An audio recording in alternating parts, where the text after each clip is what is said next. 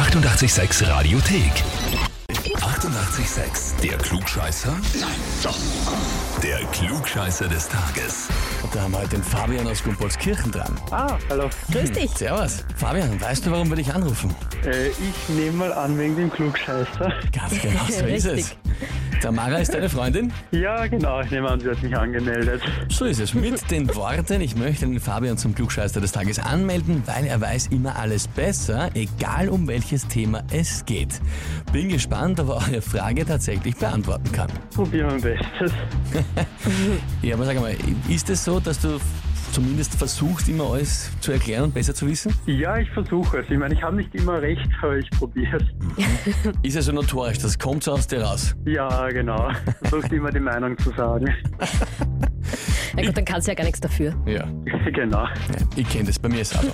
Dafür habe ich immer recht. Gut, wurscht, schauen wir mal. Fabian, dann würde ich sagen, legen wir los, spielen wir eine Runde. Und zwar, heute vor fünfhundertdreißig Jahren hat Martin Behaim den ersten realistischen Erdglobus vorgestellt.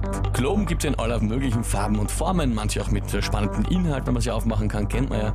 Aber jetzt geht es heute um den größten Globus der Welt und der steht in New York im Flushing Meadows Park in Queens. Die Frage ist, wie hoch ist dieser größte Globus der Welt? Antwort A, zweiundvierzig Meter. Antwort B, sechsundsechzig Meter. Oder Antwort C, neunundachtzig Meter. Hm, gute Frage. Also ich war schon mal in New York, aber leider noch nicht in Flushing Meadows. Mhm. Ich glaube, es ist A. Glaubst du, es ist A? Ja, das andere wäre doch zu groß, denke ich mal. Mhm. Ja, was mal, ne? Dinge werden in allen Größen gebaut, aber gut. Antwort A, zweiundvierzig Meter. Genau. Lieber Fabian, das ist vollkommen richtig. Ach, super. Absolut. Gut getippt. Gut getippt. Da höre ich Erleichterung. Auf jeden Fall, ja.